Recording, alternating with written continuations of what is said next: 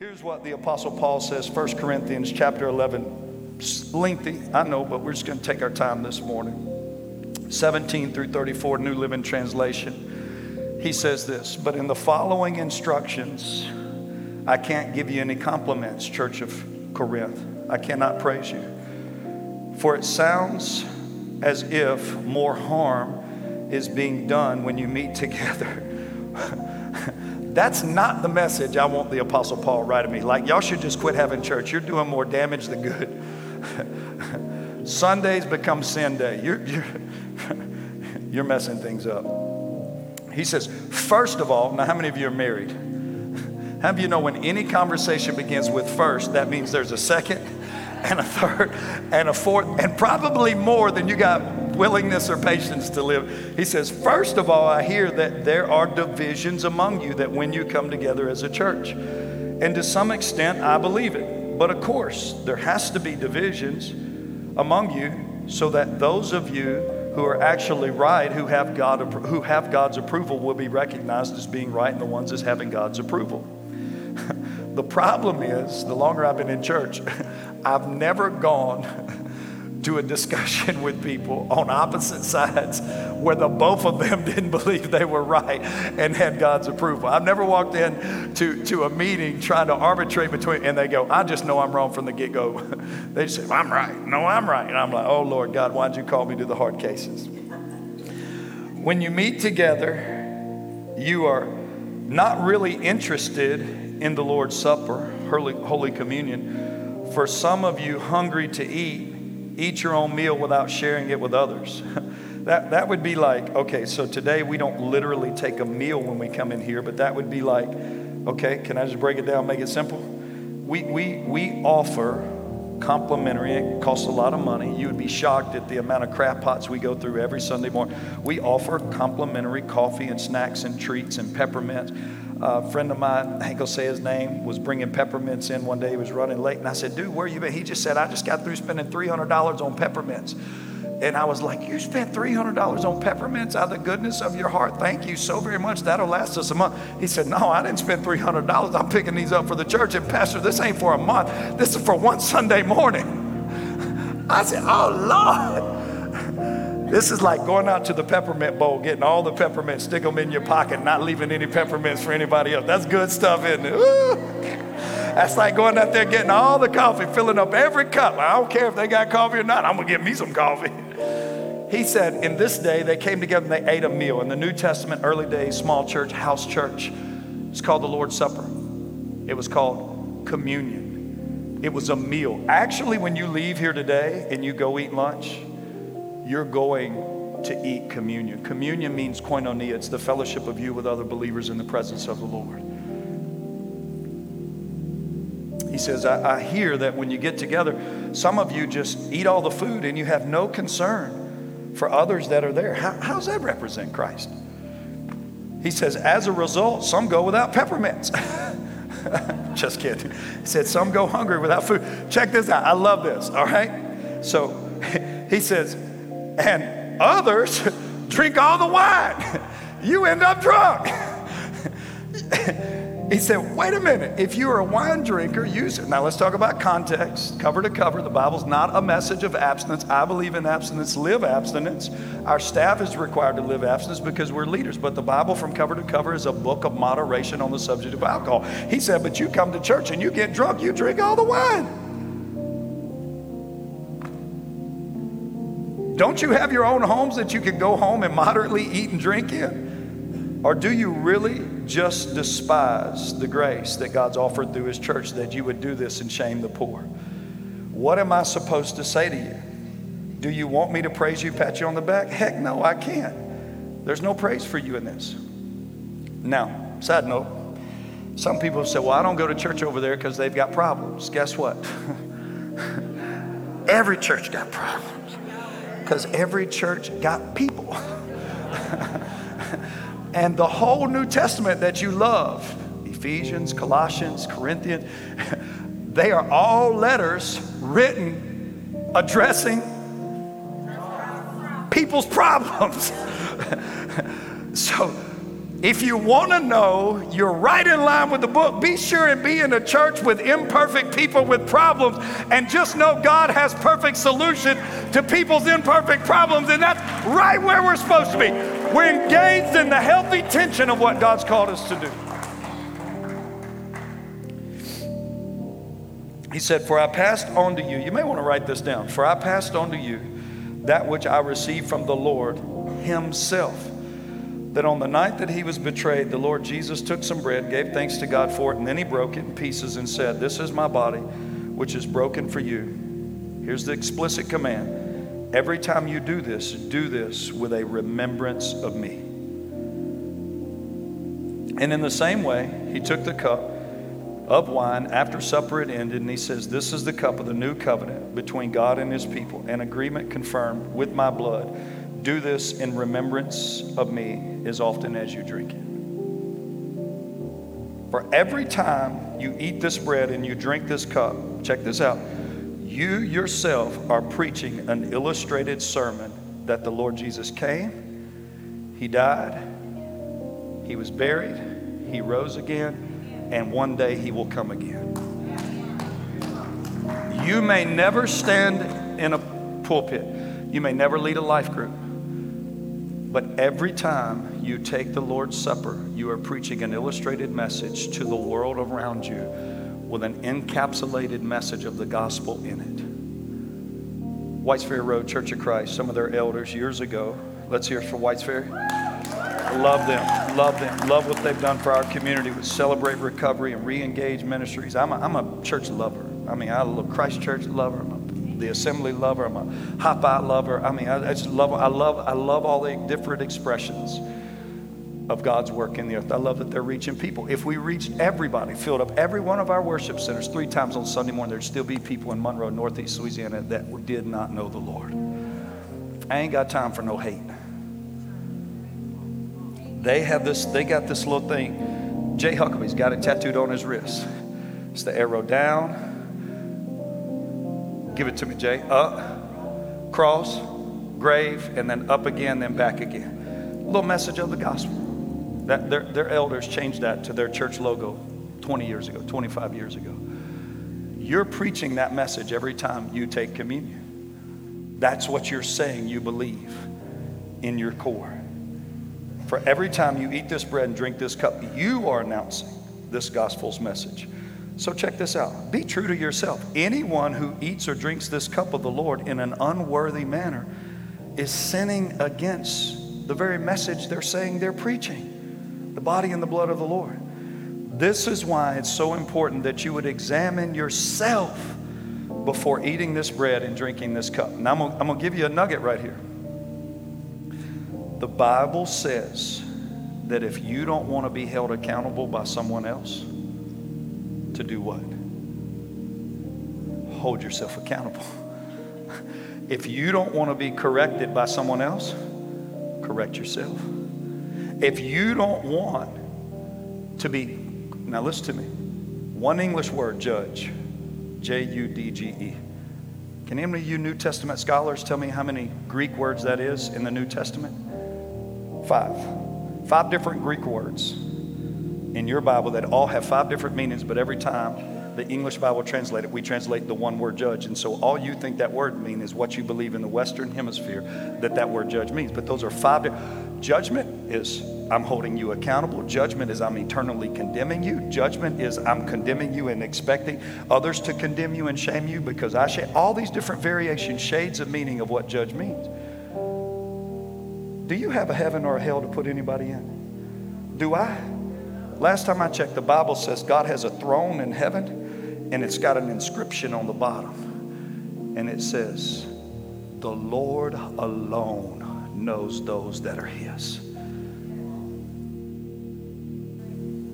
God's got a throne, and on the bottom of God's throne says, The Lord alone knows those that are His. But those that are the Lord's will live a lifestyle forever departing from iniquity.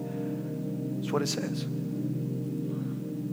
I don't have a heaven to put you in. Who am I to judge you, condemn you, tell you where you're going? That's not my job. My job is to love you, to give life to you, to give Christ to you, to serve you, to be a blessing to you.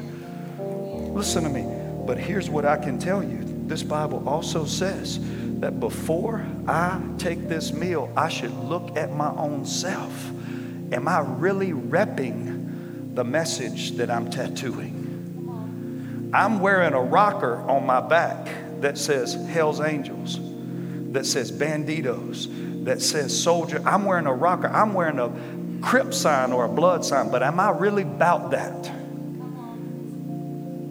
Or am I just a storefront gangster? Am I just a storefront biker? Am I, am I just a, a, a jailhouse thug? Am I really about this life? So he says, judge yourself. And if you would ju- if you look at yourself, then nobody'd have to. Your wife wouldn't have to come over and say, "Hey, baby." How many y'all like that? Men, just be honest.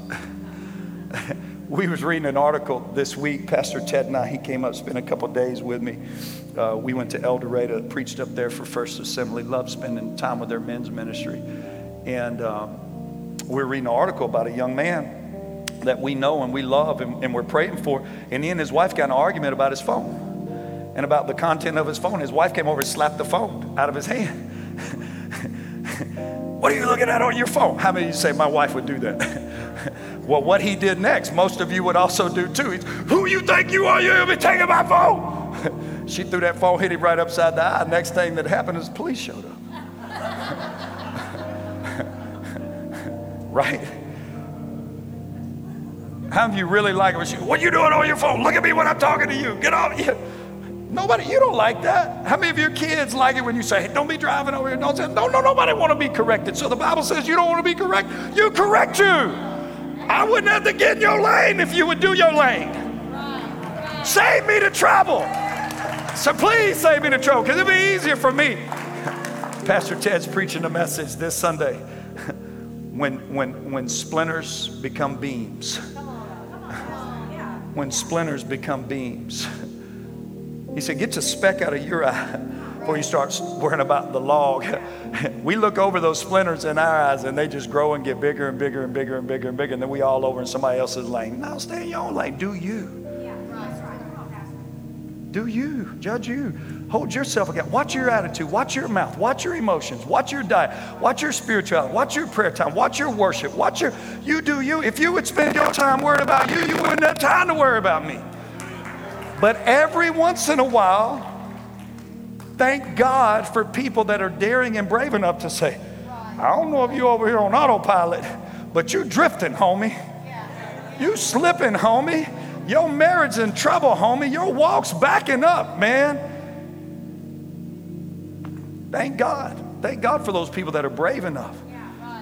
But when you come, let me give you some advice. Come in love. It's hard to hear hard things. It's much harder to hear them from angry people. You, a soft answer turns away wrath, but a harsh word immediately incites my emotions that God gave me to strive. Just, just, just simmer down. Just, hey, babe. Hey, sweet. I love you. Listen, can we?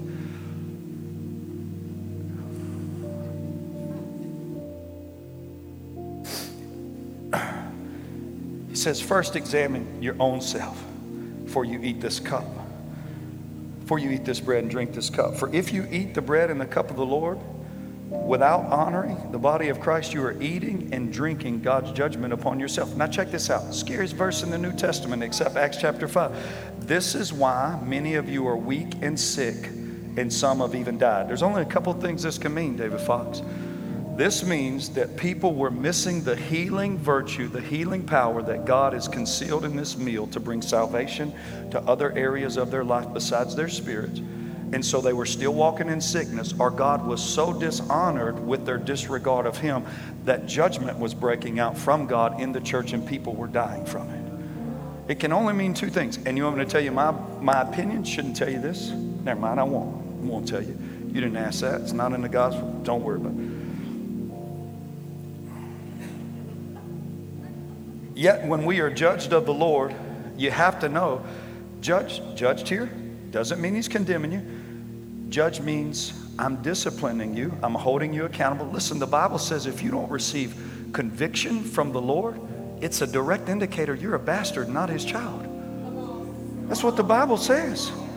The Bible says the Lord disciplines those that are His, whom He loves. Could you imagine me letting my kids live without loving discipline? I didn't say abuse. I didn't say, I didn't say beating them. I didn't say mistreat them. Could you imagine me letting my kids grow up and do whatever they wanted to do? I lovingly step in. I lovingly try to find that balance of like I was talking about last week, a lot of love, a lot of grace, and then a lot of power and a lot of strength. And I've got both, but what it takes is that sound mind to moderately walk that line to know what is enough muscle and what is enough compassion and where to mend them both together to see change in their life. But it's my job to correct them. It's my job to dis- it's my job to help grow them up into womanhood or manhood, into maturity, into safety.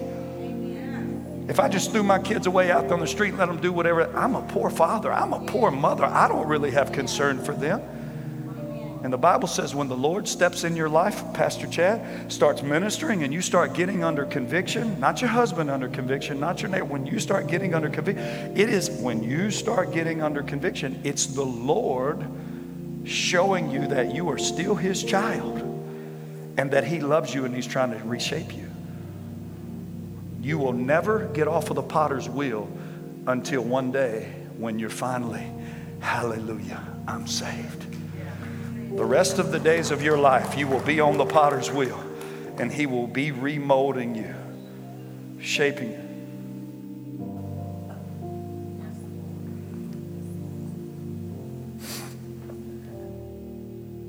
So, my dear brothers and sisters, when you gather together for the Lord's Supper, just wait for one another. If you are really hungry, eat in your own houses so you won't bring judgment on your fellowship when you meet together. And listen to this.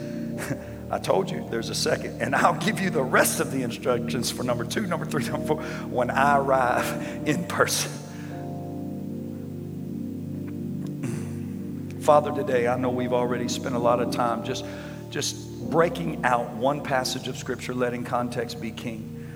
You've already said so much. You've already preached several sermons today. I know there's more that you've called me to share, and I just pray your presence would be here in a loving, gentle, healing, making whole type way to do everything I know you want to do in people's lives today. In Jesus' name, amen and amen. Pastor Chad, I'm going to get you to hang close here. I know you got personal needs to attend to, but I shouldn't be that long. Couple of things I want to point out that's not going to be on the screens for you is Jesus said, maybe write this down. He, he said this repeatedly in this passage of Scripture that every time we take communion, we should do it in remembrance of Him. In remembrance of Him. And, and I think it's very easy for us to, to grasp that what this is talking about is recalling to our own memories what he's done for us. That every time we, we take this cup and we take this bread, whether it's in our living rooms, whether it's in our offices, whether it's at church, and, and again, it, it, it doesn't have to be the fifth Sunday. It doesn't have to only be in, in, in church. I mean, I, I, we keep communion elements around, and, and from time to time, uh, we, we take communion outside of church. This is a meal that heals. There is a promise connected to communion that we all need to know, several promises. Jesus just said, when you do this, as often as you do it. You notice he didn't say the church bulletin had to say every fifth Sunday. Did you, did you notice that? He didn't even say we had to have a church bulletin. Praise God. He just said, as often as you do it, do it in remembrance of Him. Call to His Call to your recollection, your memory, the things that He has done for you. I've, I've made that abundantly clear. But, but here's something I, I want you to pay special attention to that most people overlook. The Apostle Paul makes this statement. He says, That which I received from the Lord, I'm giving to you. Now, now wait a minute. Did anybody ever remember in Matthew, Mark, Luke, or John that the Apostle Paul had any conversations with Jesus. Does anybody even remember the Apostle Paul living in the lifetime and the ministry of Jesus? The answer to that question is no. That's a problem. There's an answer, but the Apostle Paul is declaring, as an apostle to a church that he fathered in planting, that I'm going to give you the instructions about how to properly take the Lord's Supper. And I'm going to give you exactly what he gave to me. So when I discovered this years ago, just being a Bible thumper and about, I, I said, I, have got to know how this could have occurred. I, I want to read a passage of scripture to you. 1 Corinthians 15, 3 through 8 says this I passed on to you what was the most important to him that he had passed on to me that Christ Jesus died for our sins, just as the scripture said. He was buried and then he was raised from the dead on the third day, just as the scripture said. He was seen by Peter, he was seen by the 12, and after that, he was seen by more than 500 of his followers at one time, and most of them are still alive and with us today, though a few have fallen asleep and died. And last of all, as though a man born out of wrong time, he was seen of me. He was seen of me. One of the New Testament qualifications to be considered, quote unquote, an apostle before you could just put on Facebook, I'm an apostle, um, was that you had to have seen the risen Lord. I want to read another passage of scripture to you. It comes out of Acts chapter 9. I was talking to someone else this morning about this. Do you, you know the, the, the hardest people to have conversations with in life are people that think they're right? Have, have you ever knew that somebody was not right, but yet you also knew there was no way, no way to win an argument with them? So when you get older and wiser, you learn not to. No, not talk to them. How in the world are we going? I appreciate your honesty. It's either I'm not gonna talk to you. I'm, I'm blocking you on my Facebook. We ain't friends no more. You can't go on my women's trip. You ain't in my smart. No. The answer is you don't argue with them. Some things in life you just got to let God teach people, right? Check this out. The Apostle Paul, he says, As I was approaching Damascus on my mission, what's Paul going to do? I'm going to kill Christians. I'm a devout Jew. I'm exceeding my contemporaries. I am zealous for the law. I know more of the Torah, more of the things of God. I was raised at the feet of Gamaliel in the temple streets of Jerusalem. This guy has the spiritual pedigree of none other. He's going to end up the high priest. Check this out. And he says, All of a sudden, as I was on my spiritual high horse doing what I thought was right, a light from heaven shone around me, and I fell to the ground. And I heard a voice saying to me, Saul, Saul, why are you fighting against me? And the first thing Saul said with a humble heart is, Lord, who are you? He said, I'm the Lord Jesus, the one whom you're persecuting. Now get up and go into the city. You'll be told what you must do. And then Saul stood to his feet, speechless, for the men around him heard someone's voice, but they did not hear the voice that he, saw, that he heard. So Paul picked himself up off the ground, his eyes opened his eyes, and he was now blind, and his companions led him by the hand into the city of Damascus. Two times I've just shown you to keep us in context, the Apostle Paul has had encounters with the Lord. Third one I want to give you. For I passed on to you that which I received from the Lord, that on the night that he was betrayed, the Lord Jesus took some bread and took the cup. I, I don't think you're really getting what I'm trying to share with you. So they say chronologically that you can follow the chapters of the book of Acts, and for every chapter, add a year after the crucifixion, and it will tell you where you're at in BC AD time. So we're nine years at Acts 9 after the crucifixion, burial, resurrection, and ascension of Christ into heaven. This is nine years past when Saul has his Damascus road. Paul, you're not as right as you think you are. He knocks him from his spiritual high horse. Saul gets up off the ground, blinded, but now with a humbled heart, calling out, I just want to know you, Lord. When he gets up off of the ground, Paul is now having conversations with Jesus, who is nine years seated at the right hand of God in the throne room of heaven. Even though years don't exist, in the presence of God. God created time, God exists outside of time. This means that Jesus is leaving heaven to come and have these personal conversations. Paul said, The gospel that I preached in the book of Galatians, I didn't get it from a man, wasn't taught it from a man, didn't receive it from a man. He said, The gospel message that I preach, I received on the backside of Arabian desert as I sat at the feet of Jesus, and he taught it to me by revelation. The New Testament, on four different occasions, talking about keeping topical subjects in line by considering them all exhaustively, this puts together a picture that Jesus is leaving heaven and teaching Paul the important aspects of New Testament church. That means the Lord's Supper is a little more important than we think it is. He's looking at this servant that's going to preach the gospel before Caesar. He's going to stand before the emperor of Rome twice and be freed, and on the third time, pay the price of his life. You are my servant who has been chosen to suffer persecution to carry this message to the Gentile world. The reason Oaks Church exists today is because of the ministry of the Apostle Paul that Jesus called him to. He reached the Western world. You know what I discovered? I said, let's go to Israel. People said, oh, I'm scared. I said, okay, next year we'll go where Paul walked to Rome. Everybody said, I'm going. if you knew how close Rome was to Israel, anyways, we'll get off Paul won the Western world.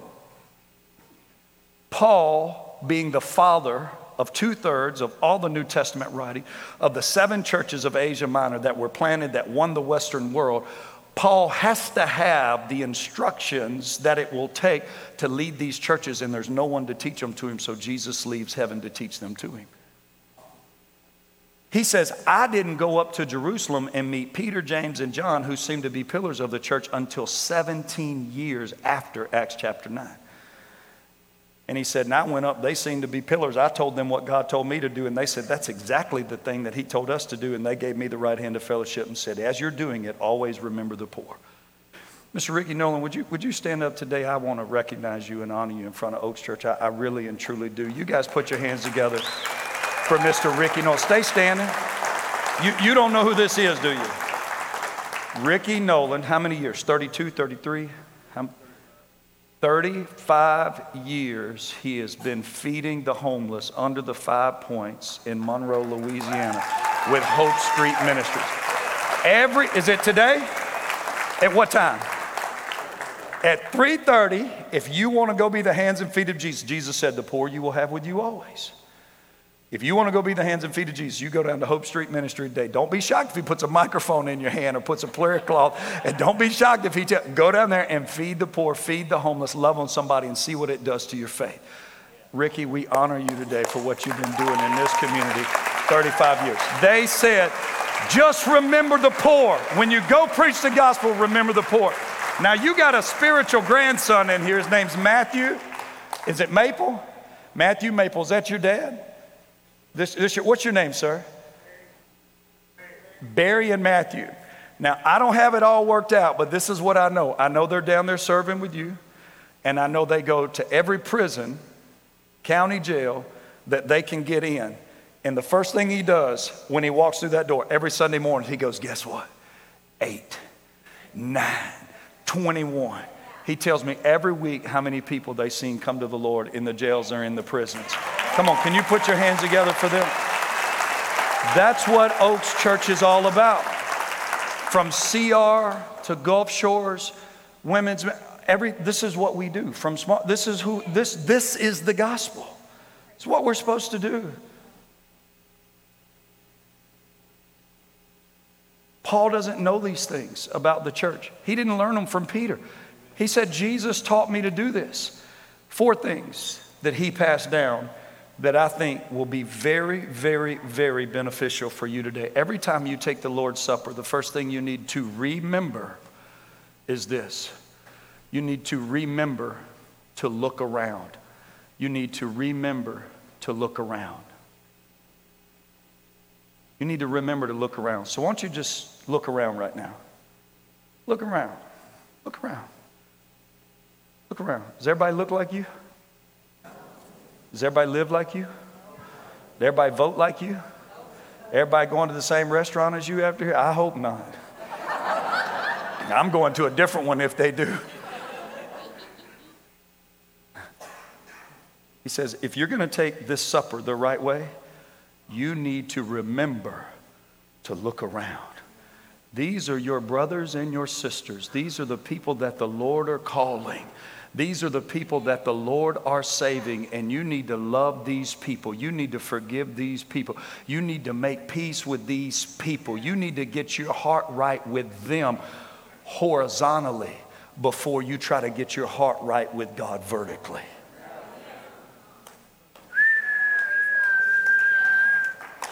Don't come in here and take all the peppermints because you ain't got no discord, because you ain't got no love for your brother.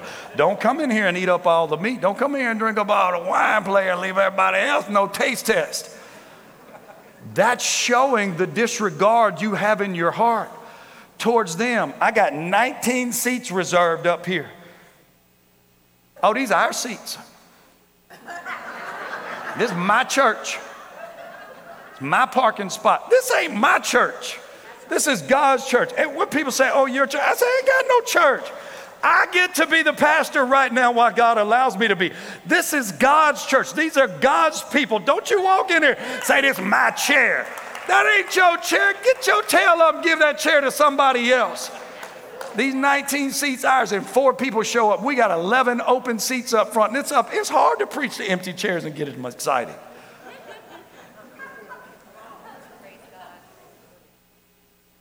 Disregard. Disregard. Don't, don't, don't pick and choose. Don't play favorites. Don't, don't, don't, don't, oh, they give, so I'll look over their sin. Oh, this is the sin in their life I've gotten comfortable with. But these people, they got some obvious. I don't know if we can accept them. What? Have you lost your mind? That's fun. When the rabbit's got the gun and other people are in your crosshairs. You let that spirit get out in any church, eventually it's coming to your family, your kids, your grandkids, and you ain't gonna enjoy it when they get in the crosshairs. Trust me. I done done this too long. Look around. You, you, you think Jesus said, My love for these people needs to be predicated on they live and act and look and vote and talk and walk and get like you? Absolutely not. So don't make your friendship, your love, your relationship towards these people predicated on them doing what you expect and want them to do. You're setting yourself up for disaster and failure. If Ricky made that the basis for what he did at Hope Street Ministry, he would have gave up week two because there ain't a week that he's went down there that any of those people's lives have ever been close to what his life is in one week's time. But Ryan Evans of the world, where you at, Ryan? I know he was here this morning. Ryan Evans, where are you at? Oh my Lord, I can't call you out. You, you, you on the son, you set up chairs, you're sober, you're married, you're being a good dad, now you're running the camera.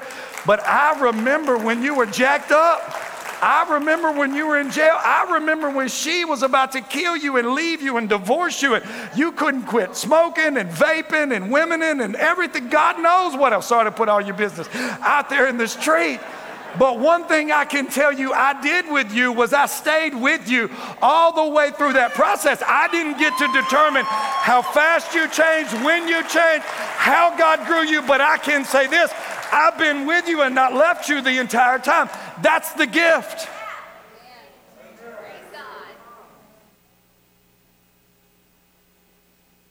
There's too much. Okay.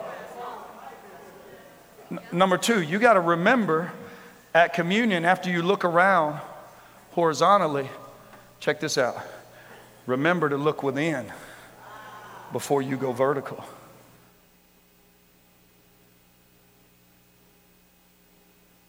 Look within. Examine your own self. You, you, you say, listen, now, now listen to me. You know, it, my personality is like, okay, there are sticks in the yards, there, there's grass is tall, and when I go out here and put these lawn mowing clothes on and get this jug of water and this headset, I'm not coming in until I'm finished. That's my personality. I will be outside mowing with a flashlight. There's something wrong with me, y'all. I know that. I have a flashlight in my mouth trying to finish them. I know they had a commercial years ago for some some antidepressant, and it was like some guy up at three o'clock, and I was like, Lord, I need that medicine. I know I need that medicine. Lord, that is me. Please don't let my wife see this commercial. she gonna say, you need this medicine. My personality, and I'm using me so nobody gets mad, is let's search the whole house right now today. Let, us I mean, in me, I'm like, when I'm looking in, I'm like, what I listen to, who I talk to, what attitude did I have, what, what am I thinking? What, I mean, I'm like, because my nature is to make it all perfect. That's not reality. Just, just, it's, it's, it's, God told the children of Israel, I'm going to give you this promised land, but I'm going to drive out the inhabitants little by little.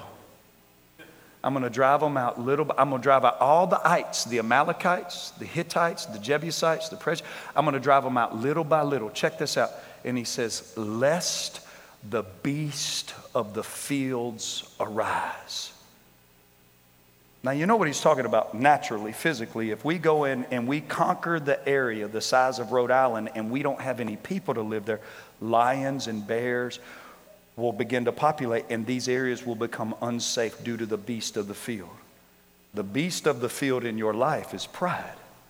The beast of the field in your life, when you start taking too much territory for God as a novice, the beast of the field arise and you start giving yourself titles and talking funny and acting all holier than thou in spirit. And then you, you, you, you get in that place where you're really hard to relate to unrelatable, unpractical, arrogant, snobbish, religious, self righteous. Let me just go ahead and say them all. Just let God do his work little by little. Just, just let God do his work. Listen, you have permission from me as the pastor of Oaks Church to let God work in your life a little bit at a time. You have my permission to be here as long as God's working a little at a time. Don't feel that you got to have it like anybody else when you leave here today.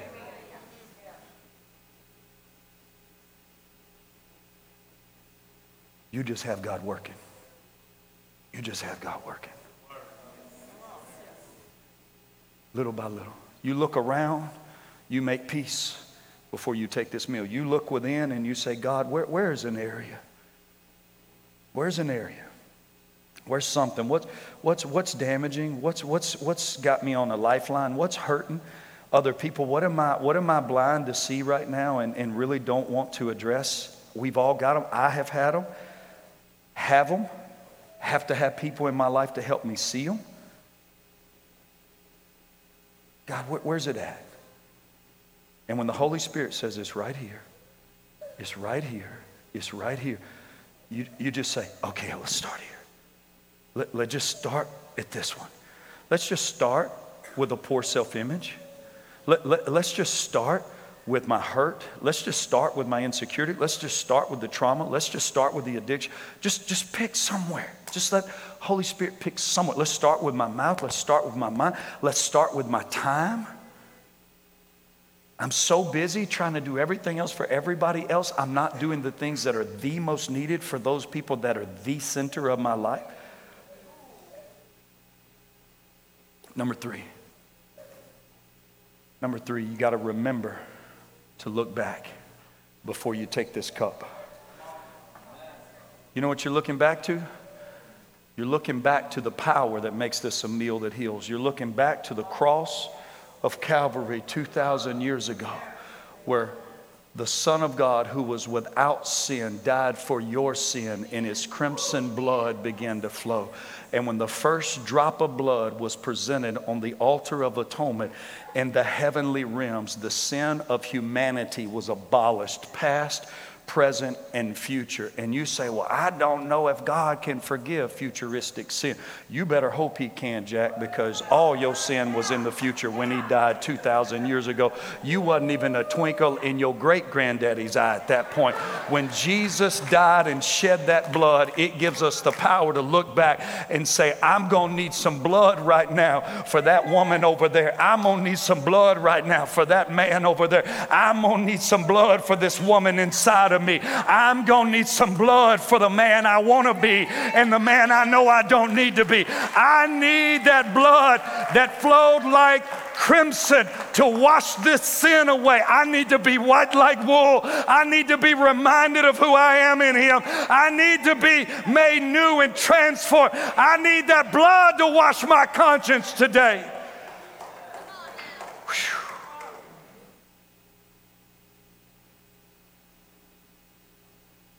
This ain't nothing but stale grape juice in a funny tasting little white cracker without that cross of Calvary.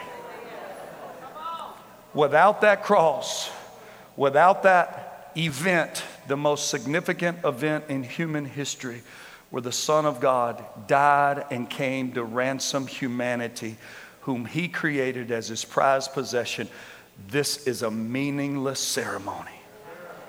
But if that blood is appropriated on your account, if that blood is brought into the conversation, if that blood is brought to your conscience, if that blood is brought into this situation, all of the sudden wrong begins to be right. All of the sudden left becomes to be right. Up begins to be down. All of a sudden darkness begins to be light. All of a sudden God begins to do the turnaround. He begins to move mountains. He begins to make miracles. He begins to change some things and give new desires and give a new heart and lead through inspiration and new direction.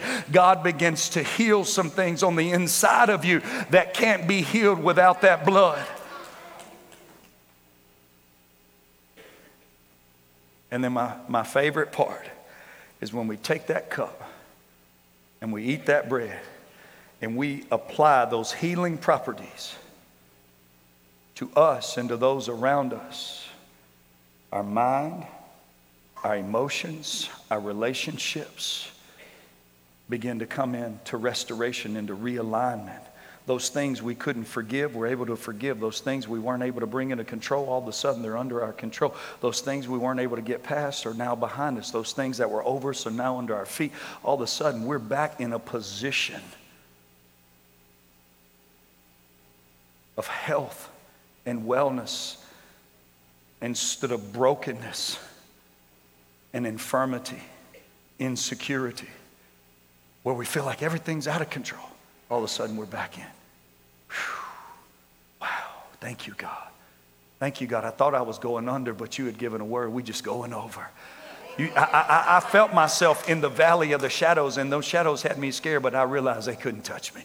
We went through this thing. God, thank you so much for this meal that heals. And then we get to remember one last look. Remember to look forward as often as I drink this cup, I proclaim, Chad, I'm going to need you. I, I, think we bought a new keyboard. It may even have some organ tones in Oh, I thought I heard a door click. That Chad? That sucker like, he was standing there, was just watching on his Apple Watch. Oh. Give him a hand.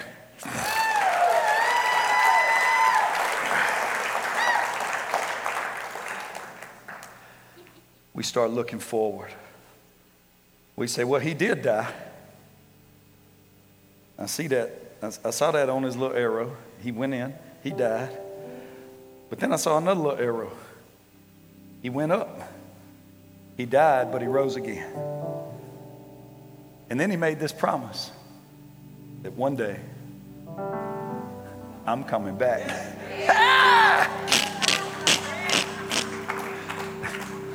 Now, this is what the Bible says that don't be like some who count every day that the heart of God is tarried as if God is being slack in his promise.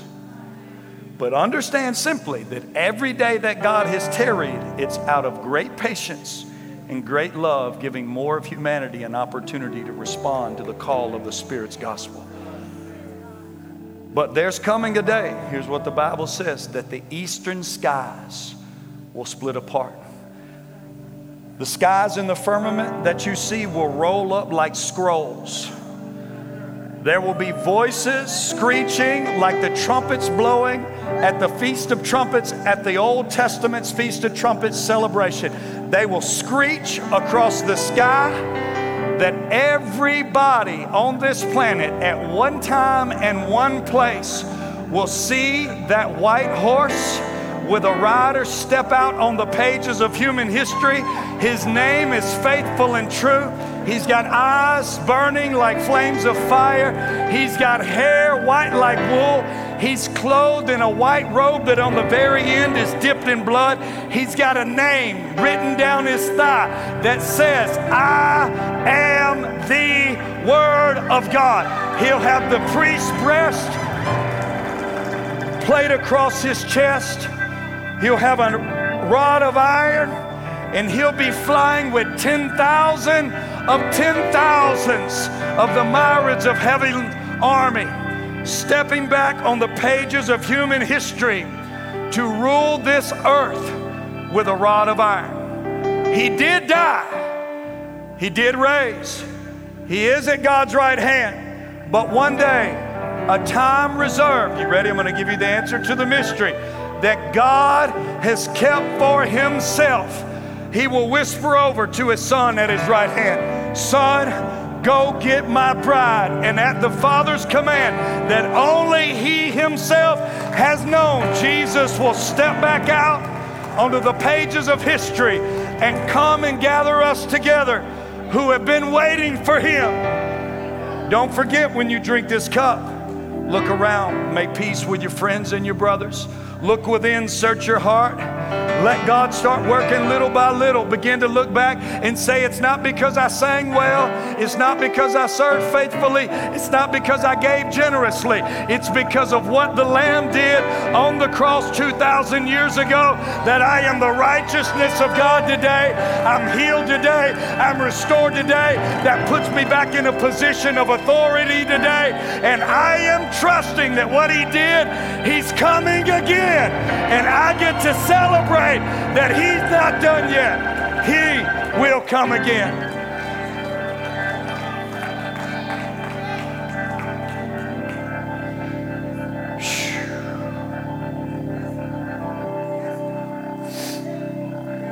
One of the criminals hanging beside Jesus scoffed and said, So you're the Messiah, are you? Prove it by saving yourself and us too while you're at it. But the other criminal protested, said, Don't you even fear God? We have been sentenced to die and we deserve it for the crimes we've committed, but this man hasn't done anything wrong. Then he said to Jesus, Jesus, when you come into your kingdom today, would you please remember me?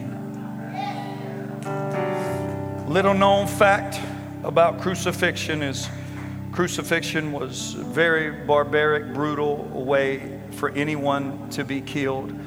Crucifixion didn't kill its victims. That's why they had to rush out and break the legs of the other two who were crucified with Christ. Crucifixion was a pole, a stauros, little bitty wooden platform, feet overlapped, tender ligaments, sinews, rusty, barbaric, nine 10 inch nails driven through the bridge of each one of the feet overlap, nailed into that footrest.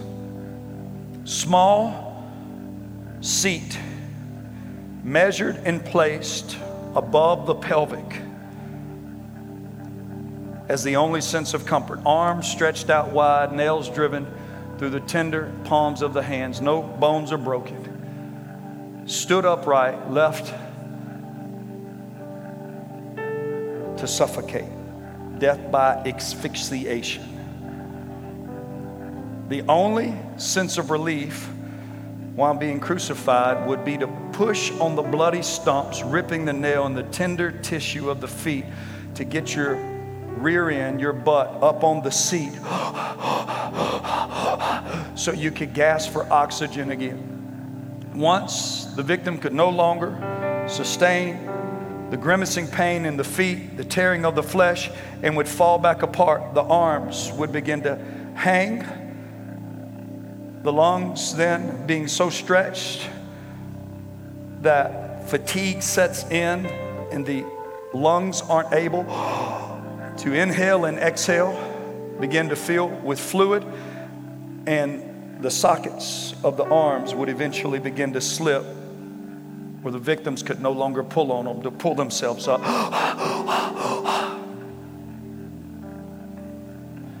Crucifixion is a beautiful symbol of what sin does in the life of every believer. It will pull you apart. It will pull you apart. We've all got it. We all toy with it. We all try to manage it. Jesus died for it so we can die to it. And I think it's more than figurative that he says to Jesus, Would you please remember me? Put me back together what sin has torn apart. This meal is a meal that is meant to remember the torn apart pieces of your life as you remember what he has done. You want me to prove that to you? One last king context. First of all, I hear that there are splits, division, torn apart pieces among you. The word is schism. Divisions, torn apart places in the church where you're all being ripped apart in your own lives and relationally and mentally and emotionally from one another, through one another, by one another. And he then turns and says, Hey, here's the meal that will heal the torn apart places in your lives. Whew. The Apostle Paul was a bad boy. Bad boy. Please, I don't want no letters from the Apostle Paul. Just kidding. So here's what I want us to do. Altar call today is very simply this right there in your seat, right where you're at. Maybe you need to look around, every head bowed, every eye closed, and, and maybe you're your sight needs to be outside of these glass windows. Maybe, your sight needs to be towards someone of your past, someone of your childhood, someone of your family, extended family, someone relationally connected to you. But the Bible says if you want the benefits of this meal, how it can truly heal, you need to look around and make peace. I want to tell you, just honest to goodness, I, have been hurt. I've been let down. I, have you know, I've hurt people. I've let down people. I mean, I've, I've been, been on all sides of it. But I, I can honestly tell you, like this one truth right here has helped me so much in life and in ministry not to be sour, not to be bitter, not, not, not, not to hold grudges, how not to feel like it always has to be my way. You know, it just it's just so freeing to be able to forgive someone. Now listen to me, that don't mean I'm gonna marry that person. that don't mean I'm going to dinner with that person. That don't mean I'm going golfing with that person. I mean, that don't mean I'm going on vacation. Dang sure don't mean I'm gonna work for that person. I'm not, listen, I can love you and not like what you do. Most of you got that backwards. You only love somebody if they do what you want them to do. Please don't make that the metric for how you love me. I want you to love me even if you don't like what I do. Help me. I'm going to help you. But don't, I don't love you if you do what I want you to do. What kind of deal is that?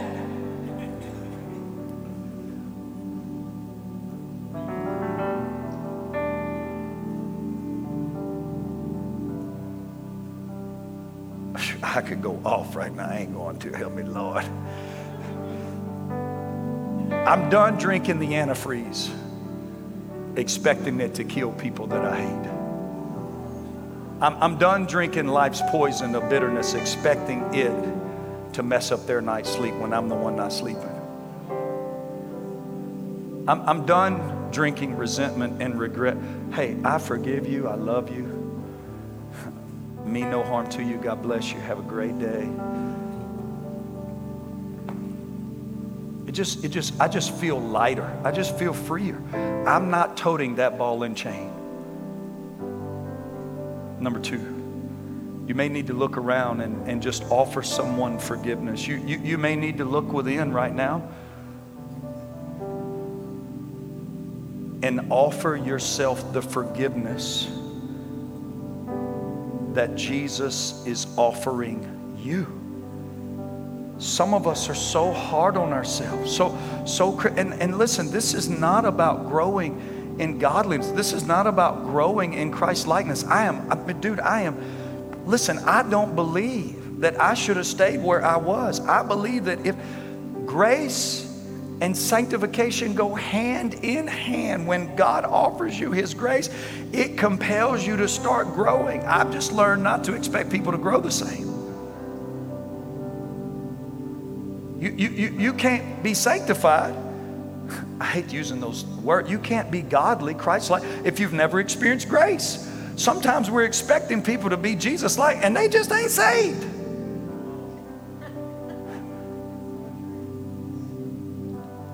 I want you to experience God's forgiveness. I want you to experience God's love. I want you to know God cares for you. You're fearfully and wonderfully made. God's got a plan for you. God, if you were the only one on your worst day, He would have died for you right there. But listen to me when He gets involved, you take it up with Him, things start shifting, things start moving. And, and it may be in your parenting, it may be in your finances, it may be in the things you watch or listen to. It, it, it, it just can be all, you know, just he just does what he wants to do. He thinks he's God.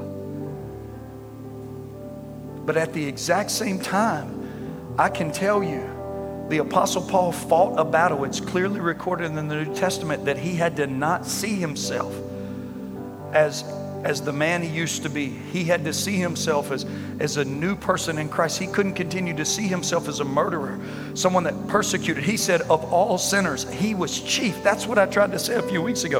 Of, of everyone in here that's been a good sinner, I was chief. Listen, I was a great sinner. A couple of sins away from being back there now. I mean, I can sin just like anybody.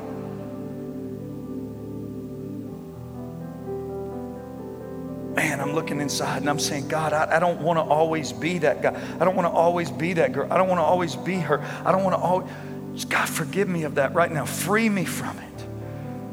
And that's where we appropriate that blood by looking back towards that cross. We reach up there and we grab what Jesus did. Let's do that now. Let's grab this wafer. Here's what he says. And Jesus, reached up there and he grabbed that loaf of bread and he said, Father, bless this. And he broke it. And he broke it. Listen, listen to me. God doesn't bless what isn't broken. You, you, you got to bring the broken things of God, the broken things of your life. You got to bring the broken things of your heart, your emotions, your marriage. You got to bring the broken things of your fun, the broken things of your trust. You got to bring the broken things. Bring them to God. God blesses broken stuff. It's the only stuff out there for God to use, anyways. Other ones just think they're not broken. Bring in the broken pieces. He said, Take, eat, this is my body, which is broken for you. As often as you do it, do it in remembrance of me. Father, I just take this right now. Now remember, on that cross, your body was broken so that I could be healed. That by your stripes, my mind can be restored. My heart can be made clean. I can be free. I appropriate those attributes and benefits of your death now to my life. And then let's just reach and, and grab that cup. Father, I just, I just do what Jesus did. I'm not Jesus. This is not his literal blood, but I just reach and grab this cup and I just say what he said after supper was ended he grabbed the cup and he says, This is the cup of the new covenant. This is unlike any other covenant, unlike the Davidic covenant, the Mosaic covenant, the Noahic covenant, the, the, uh, uh, uh, the any covenant that's ever been, the salt covenant. This is a new covenant. And he said, This is everlasting. This is from 2,000 years ago, then forward. This is a new and everlasting covenant. It's a covenant in his blood that though my sin, be as crimson. Though my sin be as scarlet, you will wash me as white as snow. You will wash me as white as hyssop. And God, hyssop. And I need that right now.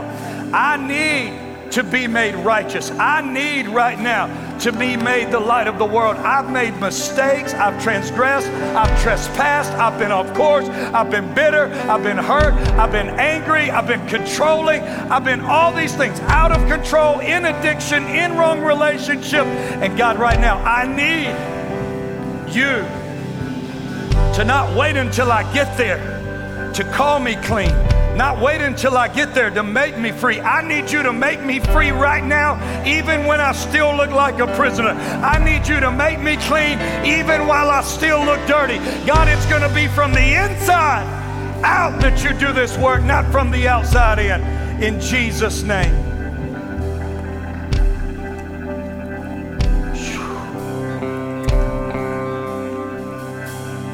Now just lay it out there, God.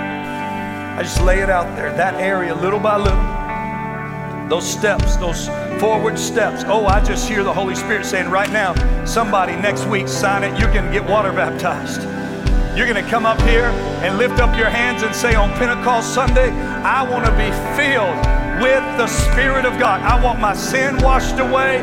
I want to walk new, talk new, be made new, and day by day, progressively, little by little, keep growing in godliness. God, we thank you for this meal that heals. And now the best part is the best is yet to come. The best is yet to come because, God, there's one more look. I get to remember to look forward. Oh, what a day! Oh, what a glorious day as we look forward to the blessed hope, the glorious appearing of our great God and Savior when He steps back on the pages of human history and he brings the armies of heaven with him, calling the righteous dead, both those asleep and those awake, to be gathered together with him. I thank you that we win in the end. We are victorious. Our souls are safe. Our eternities are secure.